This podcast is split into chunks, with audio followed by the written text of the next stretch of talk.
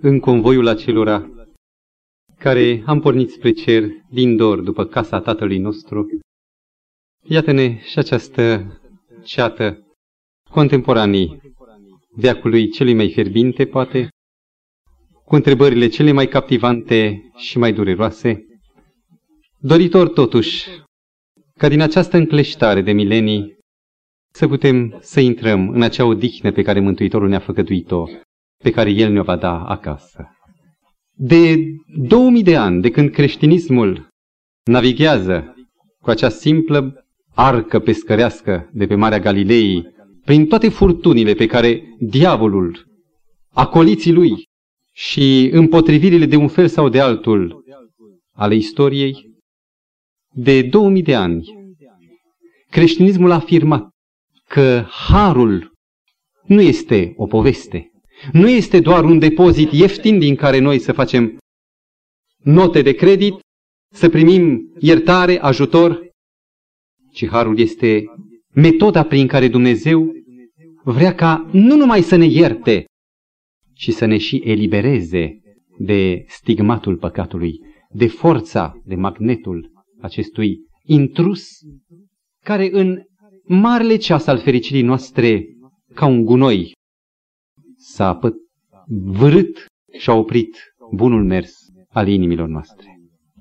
Răspunsul la toate enigmele și frământările se află într-un singur cuvânt. Și acest cuvânt pe care noi de luni de zile îl cercetăm, îl frământăm, îl apropiem ca să înțelegem ceea ce a însemnat acest nume, acest cuvânt pentru cenici.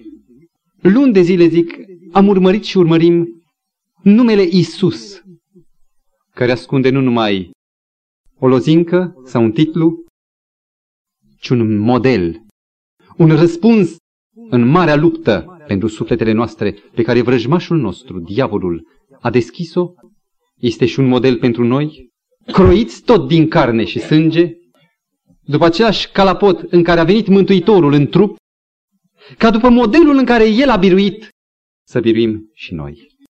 Isus nu este doar o rezoluție la o, o problemă oarecare, ci este calea, metoda prin care noi să putem fi asemeni Lui. Am ajuns, după mai multe ore de vineri seara, să cercetăm ceva din frământările, din fierbințelile clipei pe care Mântuitorul o petrece, de fapt nu sunt clipe, sunt zile, zile întregi, pe care Mântuitorul le petrece în pustia ispitirii? Și când dorim să-L regăsim, nu ca să ne trecem sufletele prin stres și suspans, ci vrem să-L regăsim ca din ceea ce a trăit El în pustie și din ceea ce a suportat inima Lui în acea mare ispitire a celor trei ispite, din care una am tratat-o deja vinerea trecută, zic, din experimentul pe care diavolul i l-a rezervat Mântuitorului, să înțelegem de fapt care este arsenalul cu noi. Reținem, Isus este un alter ego al nostru. În locul lui, puneți-vă pe dumneavoastră, și în cercetarea acestui fragment al Scripturii, al Evangheliei după Matei, capitolul 4, să putem de altfel să găsim resurse, rădăcini pentru a supraviețui în ceasurile cele mai fierbinți ale secetei care stă să cadă peste noi. Un fragment pe care l-am citit data trecută, pe care îl citesc și astăzi, înaintea intrării în tratarea problemei, un fragment din inspirata carte Hristos, Lumina Lumii. Vă recomand să o căutați și să o citiți. Mulți privesc la această luptă între Hristos și satana ca la ceva care n-ar avea nicio legătură cu viața lor și nu i-ar interesa deloc. Și pana inspirată spune, dar lupta aceasta se repetă în cuprinsul inimii oricărui om. Și încă un paragraf. Ademenirile la care a rezistat Hristos sunt acelea cărora ne este atât de greu să ne împotrivim. Puțin cam bizar. Să auzim această afirmație, ispita, dacă ești tu Fiul lui Dumnezeu, poruncește, fă din, pâini, din pietele acestea pâini, cum adică experiența aceea e și a noastră? Care dintre noi va fi ispitit vreodată să transforme o unealtă, o sculă într-un corn atunci când e foame. Sau, suindu-l pe aripa templului, diavolul i-a spus, dacă ești fiul lui Dumnezeu, aruncă de jos, că stă scris, Dumnezeu te va ocroti. Care dintre noi vom fi puși în asemenea situații? Cred că și dumneavoastră veți fi de acord să descoperim că, de fapt, noi atunci când vorbim despre ispită, o concepem foarte vulgar și rudimentar. Ispită este acea nerușinată invitație de suet către rău, care ne trage spre fumat, spre băutură. Noi nu mai avem problemele astea. Sau acea nerușinată acostare din partea unor posibilități pe care le respingem, ne repugnă. Credeți că numai asta este ispita? Așa concepe omul din popor, omul de pe stradă, care n-are el însuși cultura biblică a Domnului Hristos, cam asta vede în ispită. Eu cred că ispita este mult mai profundă și poate să se înfățișeze în fața noastră într-un mod foarte pios și elegant, într-un mod binevoitor, așa cum îl vom găsi pe diavolul apărând cu scriptura la braț și cu un verset în gură din scriptură, apărând în fața noastră, îndemnându-ne pentru motive sfinte, pentru credință, să facem cu tare sau cu tare lucru care nu-i după voia lui Dumnezeu. Și dacă vor fi oameni, ferească Domnul, dar dacă vor fi oameni pierduți dintre cei ce ascultăm solia aceasta, nu este neapărat pentru că am dat cuiva în cap sau am dat foc casei cuiva sau ne-am îmbătat și ne-am tăvălit. Pentru probleme mult mai subtile, prin care noi de fapt am respins iubirea lui Dumnezeu, am respins atitudinea de rob al lui Hristos. Și am ales să fim autocrați, să ne conducem noi pe noi înșine. Vă invit să deschidem Evanghelia după Matei, capitolul 4 și permiteți-mi pentru cei care au lipsit data trecută, nu să fac o recapitulare, ci doar să recitesc de la versetul 1 până la versetul unde ne vom opri. Matei, capitolul 4, versetul 1 mai departe. Evanghelistul Matei scrie, Atunci Isus a fost dus de Duhul în pustie ca să fie ispitit de diavolul. Acolo a postit 40 de zile și 40 de nopți. La urmă a flămânzit. Ispititorul s-a apropiat de el și a zis, Dacă ești Fiul lui Dumnezeu, poruncește ca pietrele acestea să se facă pâini. Drept răspuns, Iisus i-a zis, Este scris, omul nu trăiește numai cu pâine, ci cu orice cuvânt care iese din gura lui Dumnezeu. Atunci, ca o urmare, ca o legătură dintre ispita întâia și a doua, aplaudând, plecându-și mâinile cu satisfacție, diavolul ia cuvântul, îl duce în sfânta cetate Auziți? L-a dus pe Iisus? Cam ciudat, nu vi se pare? L-a dus în Sfânta Cetate, l-a pus pe aripa templului și i-a zis. Minunat, perfect. Admit ce zici.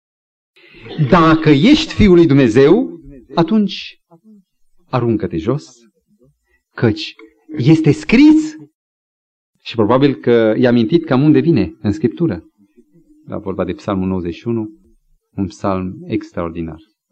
Căci este scris, El va porunci îngerilor tăi să vegheze asupra ta, ei te vor lua pe mâini, ca nu cumva să te lovești cu piciorul de vreo piatră. Nu citesc replica Domnului Hristos. E destul ca să înțeleg ce cu această mișcare, de ce oare este atât de puternică ispita suirii lui pe aripa templului și provocarea aruncă-te jos. Pentru mine mi se pare cam bizar. Și mi se pare de neînțeles cu atât mai mult cu cât și cunosc sfârșitul, că Isus i-a zis așa și așa. Și probabil că în această anticameră a profunzimii cuvântului lui Dumnezeu, riscăm să ne aflăm cu toții atunci când nu ne plecăm, în mod special, în cercetare cu rugăciune, cu ajutorul Duhului Sfânt. Înainte de a intra în propriu-zisa ispită cum adică diavolul l-a dus? În ce fel credeți noastră că l-a dus diavolul? M-a frământat și pe mine, mai ales că am auzit o părere a cuiva, că de fapt nu l-a dus. Diavolul nu are puterea asupra lui Isus. Este sacrosanct. Mântuitorul este Fiul lui Dumnezeu și nu poate exista contact, atingere între Isus și diavolul. imposibil. Și că a avut loc una din acele evenimente parapsihologice în care, fără voia lui, îi se pare că se află pe aripa templului, îi se pare că, într-adevăr, lucrurile sunt veritabile, verosimile și a intrat în rol printr-o viziune oferită de cel rău. Biblia nu spune așa ceva. E posibil ca diavolul să-l fi dus? Vă amintiți când, după trei ani și jumătate, Mântuitorul este dus încoace și încolo, de aprozi, de soldați brutali, împins, tras, lovit, scuipat. A fost dus și atunci? Cine era marele comandant al cetei răstignitorilor? Nu același diavol. Metoda doar diferă. Atunci personal, acum indirect. Mântuitorul n-a suferit niciun fel de influență hipnotică din partea celui rău. Așa ceva, nu. Sigur, integritatea spirituală a rămas intactă, nealterată, în timp ce fizic, odată ce a acceptat să fie în locul omului, substitutul omului, a acceptat să fie manipulat de oameni sau chiar de diavolul.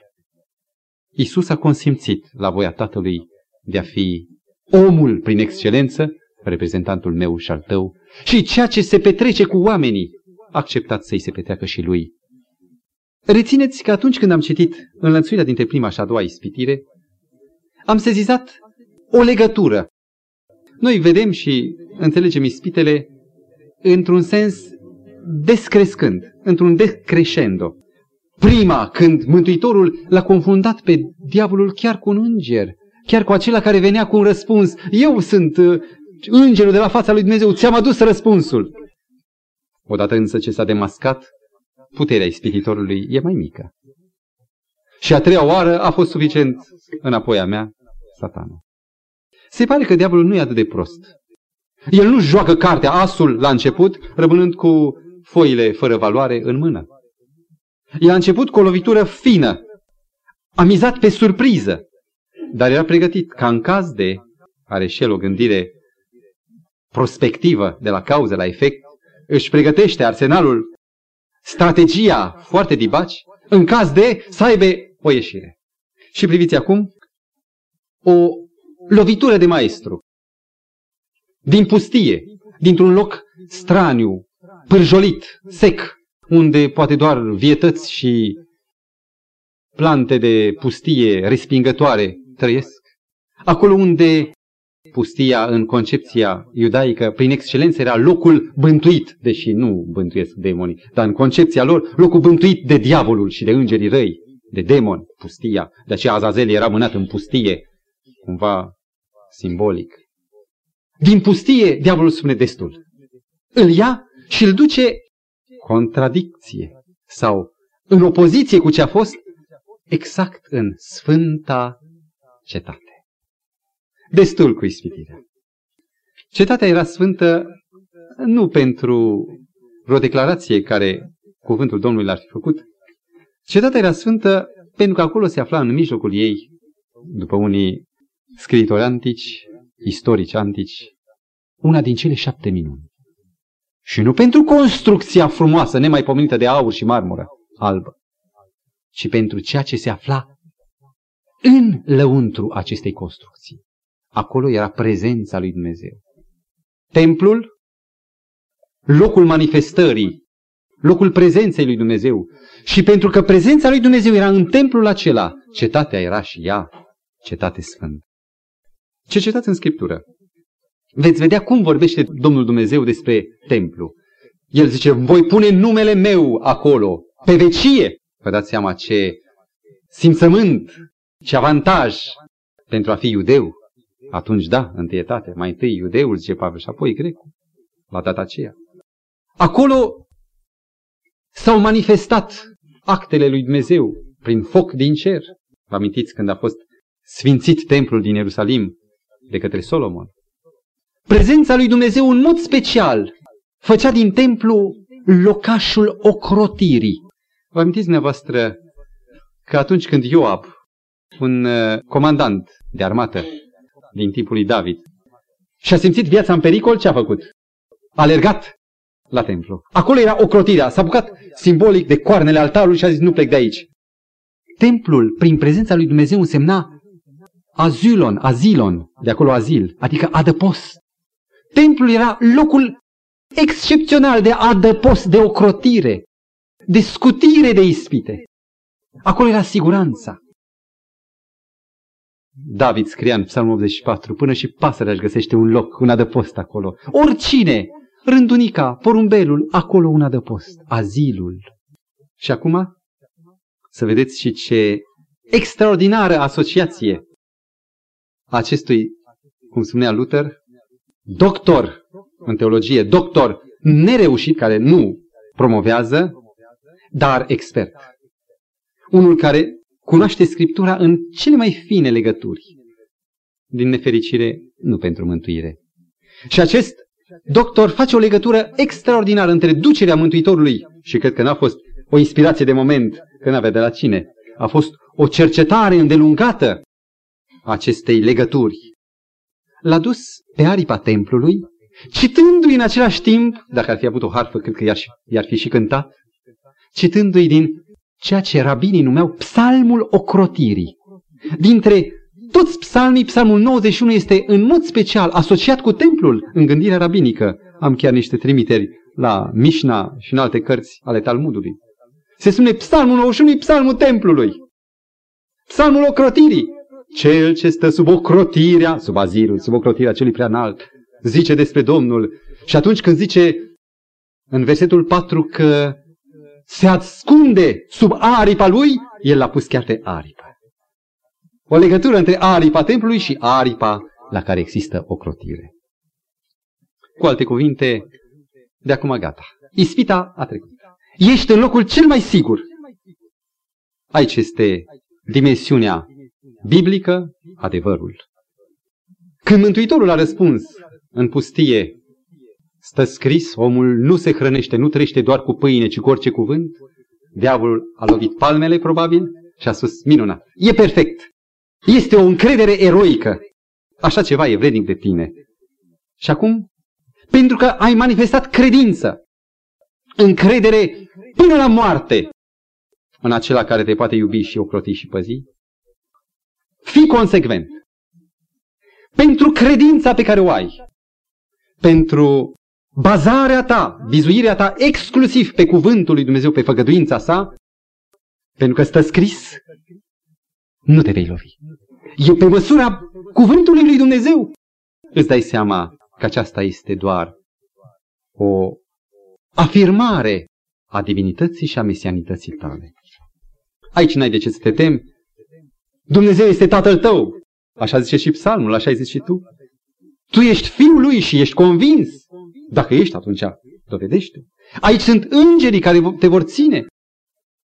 Diavolul îi oferă un act de supremă, de necondiționată, absolută, totală și oarbă încredere în Dumnezeu, un act de totală slujire și închinare lui Dumnezeu. Cineva zicea, ceea ce îi oferea, ispita a doua, era saltul credinței tari neclintite și neîndoite în puterea și intervenția lui Dumnezeu. Repet și citez pe acel teolog. Saltul credinței tari era un salt, numai cineva credință că îngerii te vor susține, putea face acest act. Saltul credinței tari, neclintite, neîndoite în puterea și în intervenția lui Dumnezeu. Ai zis că crezi în el, că într-adevăr, bine faci, nota 10. Acum continuă. Mai era încă un element pentru care diavolul a folosit în mod special această ispită a aruncării de pe aripa templului jos. Într-una din cărțile Talmudului, în Midrash, nu vă interesează exact locul, l-am notat, scrie că atunci era o tradiție veche rabinică în care iudeii credeau, tradiția aceasta afirma, că atunci când va veni Mesia, vă dați seama, e vorba chiar despre el. Atunci când va veni Mesia, el se va arăta stând pe aripa templului. Și nu știu dacă din curtea preoților, ultima curte, urma după aceea curtea lui Israel, apoi curtea femeilor, curtea neamurilor. Dacă vreunul dintre cei prezenți le-a zărit sus, sus de tot, la o înălțime amețitoare, o ființă. Și poate că diavolul, poate, zic de la mine, doar ca să colorez povestirea, nu ca fiind un adevăr. A și inspirat pe unul, nu cumva a apărut Mesia? Și acolo, lângă urechea Mântuitorului, ședea acel înger, luminos, tot luminos, nu în adevărata sa figură, spunându-i, e ceasul tău de aur, eu vreau să te ajut. Aici nu mai este ispitire. Vreau măcar atât să fac pentru tine, să te lași în jos. Și îți dai seama efectul uimitor, efectul unic pe care eu te ajut să-l produci. În mijlocul preoților, în mijlocul poporului, să cobori planând în curte. Și ce dovadă mai puternică pentru toată asistența că tu ești venit din cer. Tu ești Mesia care ai stat pe aripa templului și ai coborât în jos. E drept că în pustie am făcut o greșeală. Te-am rugat să faci o minune pentru tine. Am fost un nebun. Acum te rog un lucru, să faci o minune pentru ei. Nu pentru tine. Dumnezeu va interveni. Fă o minune pentru ei ca aceștia să creadă în tine. Cum vi se pare ispita? Oribilă? Groaznică? Scârboasă? Nerușinată? Sau pioasă? Chiar satana nu pare negru și încornorat, ci ca un om pios care citează din psalmi. Înainte ca să descifrăm tot mesajul ispitei pentru noi, cei care probabil într-o măsură mai mică sau mai mare trecem prin aceeași strungă de ispite, am vrea să depășim încă o barieră care ne e piedică. Spuneam chiar la început că atunci când citim Scriptura, ne lipsește dimensiunea practică a evenimentelor care s-au petrecut. Citim fără cursul dramatic și plin de emoții a personajului care trăiește acele evenimente.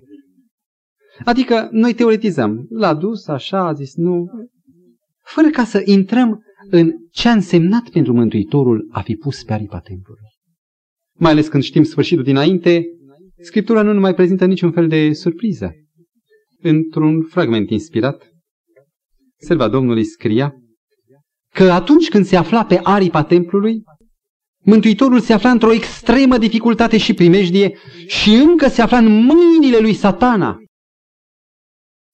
Imaginați-vă dumneavoastră un om epuizat de 40 de zile de nemâncare, flămânzind, deci în urmă ajungându-l acea retragere a prezenței și a energiei lui Dumnezeu, frânt de foame, cu genunchii dârdăind, poate a slăbiciunii fizice, la urmă spune că a leșinat la sfârșit.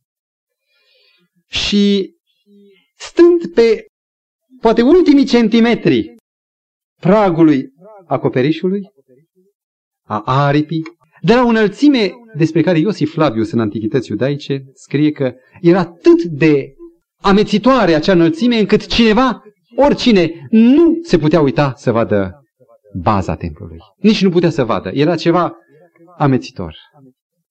Când, clătinându-te de amețeala care ți oferă profunzimea căderii, ești gata, gata să renunți. Să spui într-adevăr, nu este un act de punere la îndoială a cuvântului Dumnezeu, ci este un act de credință. Când renunțarea ți se pare că este biblică, mai biblică decât lupta, decât rezistența.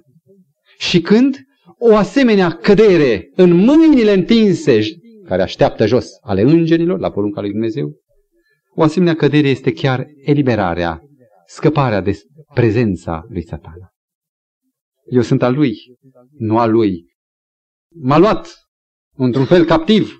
Ah, dacă acum m-aș lăsa în jos, el ar rămâne sus, iar eu, pe brațele îngerilor, m-aș întoarce spre Tatăl. Sau spre un loc sigur.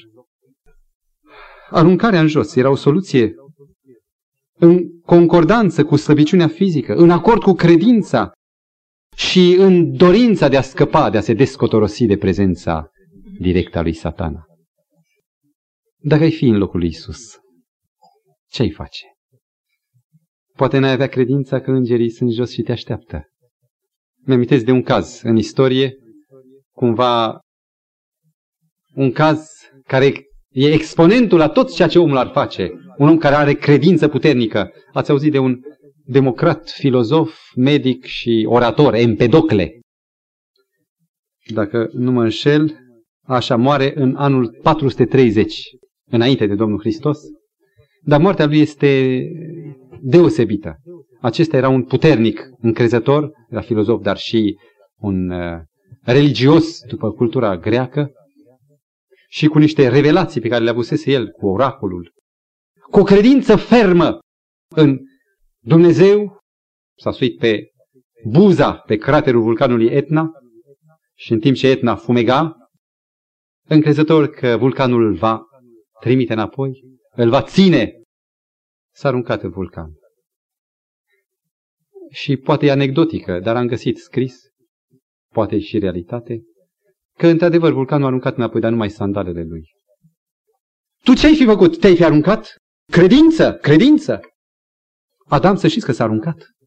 Ispitirea aceasta, ca și prima, ca și a treia, este foarte strânsă, foarte paralelă cu experiența pe care a avut-o Adam. Când Eva lui era sub spectrul condamnării, când simțea că o pierde, ce vei face? Și diavolul cred că era și la urechea lui și a spus, Adame, Dumnezeu e bun, încrede-te în el, aruncă-te pentru Eva. Fă saltul acesta, act de jertfă supremă, glorioasă, care va duce decât, nu va duce decât prețuire din partea celui. Dumnezeu e bun, aruncă-te. El a făgăduit că te iubește. Nu am auzit și eu când a spus că vă iubește pe amândoi. Dacă așa stă cu ispita a doua, așa stau treburile, aș vrea totuși să văd, să înțeleg în ce constă ispita. Unde se ascunde ispita?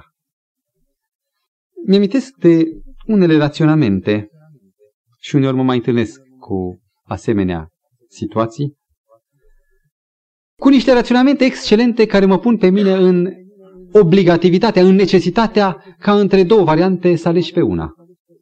Eram puștan, v-am mai spus-o și o repet, e ilustrativă de aceea, nu pentru noutatea întâmplării. Și pe unul din meterezele de pământ ale zidurilor vechi ale Sibiului, unde ne jucam noi, erau tot felul de ștrencari și unul dintre ei, mi-amintesc că m-a luat pe mine și mi-a pus o întrebare cheie. Dacă ar fi să omori, pe cine ai omorât, pe tata sau pe mama? Un raționament care mă bloca. Pe mama, pe tata. Și strâns în această încleștare a raționamentului, simțeam că mă pierd. Apostolul Petru a fost odată acostat de mai mari, de cărturari. În Matei 17 cu 27 se spune că, probabil pierzându-se de grup, niște farisei l-au oprit și au spus, Petre, Simone, învățătorul plătește darea pentru templu? Sau nu plătește? Deci da sau nu? Păi dacă zic nu, cum adică nu plătește, nu iubește de Dumnezeu, nu iubește templul? Negreșit, ba da, a răspuns el, plătește. Și Mântuitorul l-a chemat și a făcut o analiză a greșelii, unde a căzut. Raționamentul diavolului este perfect atunci când a ispitit pe Domnul să se arunce în jos. Face uz de credință, de încredere în făgăduința lui Dumnezeu, de convingerea că Dumnezeu îl iubește, de împlinirea mesianică, de încurajarea poporului de a crede în el. Necazul nu se află în raționament. Și am auzit uneori răspunsuri de oameni cu personalitate. Când venea o întrebare cu raționament ferm, din care să ai numai unul sau al doilea răspuns, deci n-ai alte variante, personalitatea se dădea puțin mai înapoi și înainte de raționament găsea cuiul, găsea cârligul, premiza greșită. Multe ori în discuțiile cu oamenii cădem în greșeala rigidității unui raționament în loc ca să ne dăm înapoi, cum face o personalitate, să nu se raporteze la niciun fel de criteriu al altuia, ci după principiile care le are în el, de la Domnul, prin Duhul Sfânt, să analizeze, să spună, nu accept întrebarea, iată greșeala, să scape de magnetismul și de constrângerea acestui soi de întrebări obligatorii.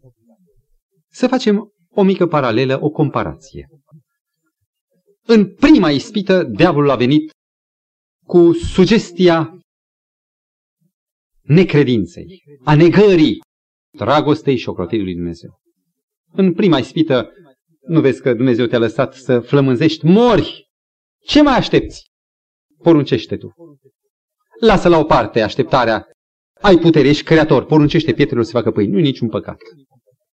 În ispita întâia, diavolul sugera că Dumnezeu nu e atotputernic. În ispita întâia nu există credință în Dumnezeu. Din potrivă, detașare de Dumnezeu. Nu exista cuvântul lui Dumnezeu. Nicăieri Dumnezeu ne-a poruncit unui om sau chiar fiului său, în cuvântul Scripturii, ca pietre să se prefacă pâini. Și în mod bogat sugera soluția, două puncte, inițiativă. Produ inițiativă proprie. În ispita a doua, cum e Dumnezeu? Îl recunoaște pe Dumnezeu atotputernic. Cum e cu credința? Îi cere să manifeste o credință totală. Cum e cu cuvântul Scripturii? Îi oferă chiar făgăduința. Pune degetul exact pe punctul cheie. Făgăduiește. Stă scris. E pe măsura pretențiilor tale de fiu al lui Dumnezeu. Care este unicul punct? Și interesant că este punctul cheie a oricărei ispite. Chiar dacă vi se pare că e neobișnuit lucru. Care este ultimul punct? Dacă ați notat repede primele patru la prima ispită, care e al patrulea punct care se întâlnește și în a doua ispită? Inițiativa. Lipsește subordonarea, supunerea față de Dumnezeu. Dacă în prima diavolul apare cu negarea, el nu poate crea, el doar neagă adevărul, sau, în al doilea caz, oferă o pervertire, asemenea în toate punctele în afară de un punct. Elementul comun al oricărei ispite din compararea celor două este exact acest element prin care ispita se demască a fi răul relelor și arătând în ce anume constă păcatul. Insubordonarea, inițiativă personală, neîncadrarea, strict în stă scris în planul lui Dumnezeu. Interesant lucru că aceia care îl cunosc pe Dumnezeu sau actul, experiența cunoașterii lui Dumnezeu se manifestă printr-o trăsătură dominantă. Știți care este trăsătura dominantă? Acela care, să dau pilda cu un împărat, ne mai ușor să înțelegem, să omologăm și cazul credinței.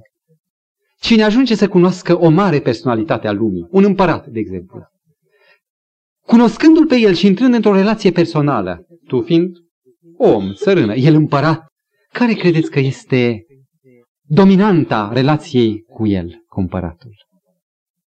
Care este rodul cunoașterii acestui împărat? Vă rog? Supunerea. Îl simt că mă domină, mă subordonez, mă plec. Felul de cunoaștere pe care o sugera diavolul sugera că Dumnezeu este ceva bun, ceva puternic, ceva iubitor, ceva de valoare. Și cuvântul nu era cineva, în schimb. Ori Dumnezeu nu e ceva, e cineva. Și acela care ajunge să-L cunoască pe El, cunoaște că primul pas, prima atitudine, fundalul tabloului pe care pictează experiența cu Dumnezeu și o îmbogățește în fiecare zi, fundalul se numește subordonare, supunere. Adică El e stăpânul, iar eu, așa cum spune Scriptura, așa cum s-a numit pe sine Isus Hristos, eu sunt robul Lui. Fericită ipostază a robului lui Dumnezeu, nu a oamenilor.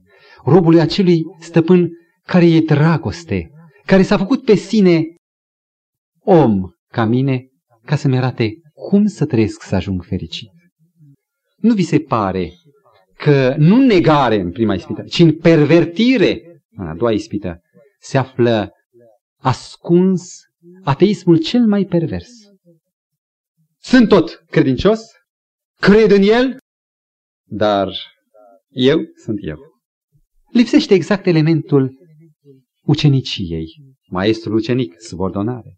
Exact elementul filiației, tatăl fiu, nu fiul, ci fiul supus, nu fiul orgolios și plin de sine. Există exact acest element care îl face pe om să cunoască dragostea, iubirea și măreția lui Dumnezeu, constatând că dacă e atât de rău el, omul, ce ar mai putea să rețină din tot ceea ce este el? Cel mai bun lucru ar fi să se predea lui Dumnezeu, care e bun și care poate umple vacumul, locul gol, cu Duhul Sfânt, făcând dintr-un om țărână, om, om hrana viermilor, în moarte, fiu al lui Dumnezeu în veșnicie. Dacă prima ispită se numește ispita acelei atitudini față de viață numită materialism, nu ca concept filozofic, ci ca atitudine față de bunuri, burta, pântecele, haina, banii, materialismul, pâine, pâinea. Dacă prima ispită este materialism, a doua ispită se numește mult mai subtil. Nu este în domeniul material, comun, ci se localizează chiar în Sfânta Cetate. Se localizează chiar pe templu. Este mână în mână cu Scriptura. Și o să mă vedeți pe mine în cazul acesta, în cazul acestei nenorocite decăderi, cu Scripturile pe buzele mele, cu atitudine, cu legea în mână, legalist, sau cu Evanghelia, plimbând-o fin peste capetele oamenilor fără putere Mă veți vedea foarte religios. Și spita localizată în religie se numește fanatism. Un citat inspirat afirmă Păcatul încumetării este strâns alături de virtutea credinței perfecte și a încrederii de pline în Dumnezeu. Interesant lucru. Repet.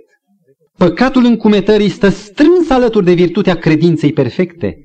Deci, păcatul, marele păcat al încumetării este vecin, zi de zi, sau cot la cot, cu virtutea unei credințe perfecte și a unei încrederi de pline în Dumnezeu. M-am rezumat să nu mă întind asupra acestui domeniu numit fanatism. Noi concepem fanatismul doar într-o imagine münțăriană, Thomas Münzer, de exemplu, într-o atitudine foarte încinsă, incandescentă, zeloasă, gata de sacrificiu. Există și fanatisme de eh, nivel mai potolit, mai căldicel, nu prea fierbinte. Fanatismul păstrează toate elementele religiei, toată forma religiei, cu amănunte, cu împliniri de lege. În schimb, le umple cu anti-părtășie cu Dumnezeu, cu anti-substanță a religiei, ceea ce este contra subordonării unei legături pline de Dumnezeu. Și într-un cadru, într-un chenar foarte religios încheiat, când numele lui Dumnezeu va fi permanent pe buze, lasă să se dezvolte un baobab numit eul și exacerbează într-un mod grozav de dinamic, teribil, înspăimântător de activ acest eu, care pentru credință face, dar nu ce zice Dumnezeu sau nu ce vrea Dumnezeu, face inițiative personale. Spunea cineva, mi-amintesc că am fost cu el, undeva prin sud-estul țării, era un uh, mecanic care își aranjase el mașina lui perfect. A pus nu știu ce fel de arcuri și pe față și pe spate, a creat nu știu ce camere secundare la carburator, a adaptat mașina lui și spune, fii atent acum, sărim peste un șanț. Aș fi vrut să nu săr, dar eram legat de acela. Și a spus, eu mă încred în mașina mea. Eu cred în puterea mașinii mele. Credință. Cred total. E adevărat că e riscul să înfrângătul și mie și ție, dar eu mă încred, eu știu în cine mă încred. S-a dat înapoi, am balat, era un șans de irigații. E drept că am balat grozav de puternic, a demarat neașteptat de tare și a urmat apoi șocul coliziunii cu pământul, dar dincolo de groapă. Aceasta e credință perfectă. Să te încrezi cu riscul vieții. Dar e fanatism. E credință în care eu știu în cine cred, mă încred în el, dar eu manipulez. Eu acționez, eu iau inițiativele. Și vedeți dumneavoastră cât de subtilă ispită poate exista la oamenii religiei. Mă gândesc la aceia care vor cu orice preț să miște brațul lui Dumnezeu. La ceea care găsesc un text, o făgăduință, pe care o folosesc fără însă să existe atitudinea de subordonare. Iau făgăduința, o iau cu dinții, o țin. E făgăduință. În numele ei pornim înainte. Mă amintesc de felul în care, și noastră să trageți concluzia, în care una din mișcările religioase care are multă ieșire, multă trecere în lumea de azi, o mișcare religioasă creștină bazată cu pretenție foarte mult pe Biblie.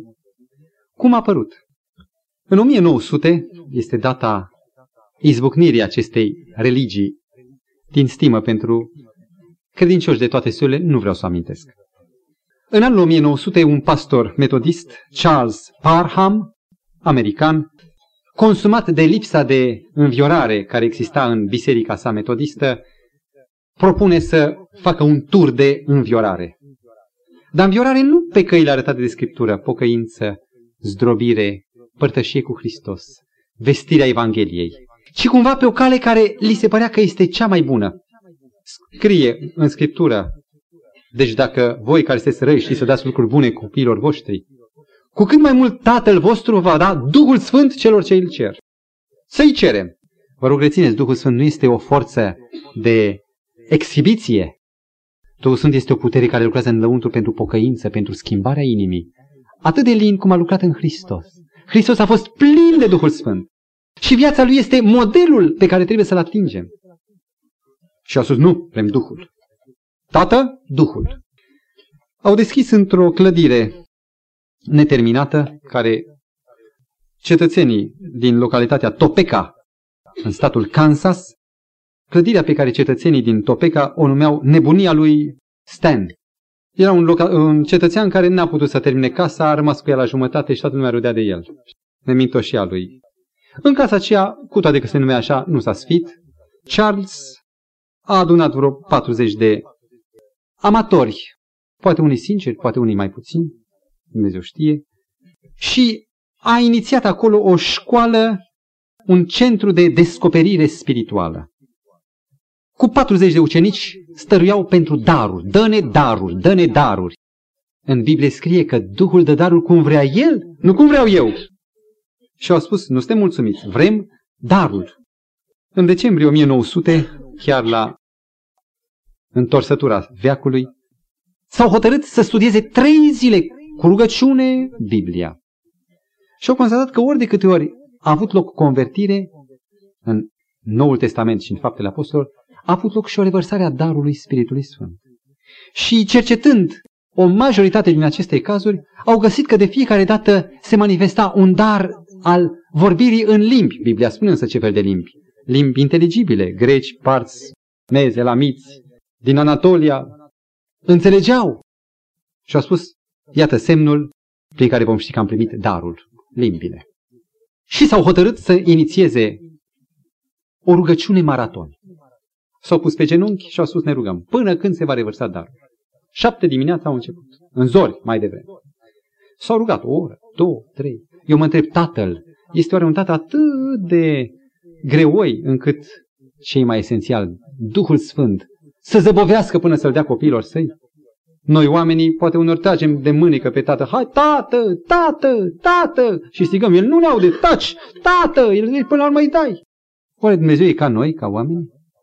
Și în ruga aceasta maraton se roagă până la 12 nimic, până la 5 nimic, până la 7 și așa stai, domnule, să mai cercetăm o dată. Și o fată, una dintre ele, pe nume Agnes Osman, a spus, ia să cercetăm, nu cumva mai e ceva de făcut Interesant, parcă faptele noastre determină brațul lui Dumnezeu, nu atitudinea, faptele.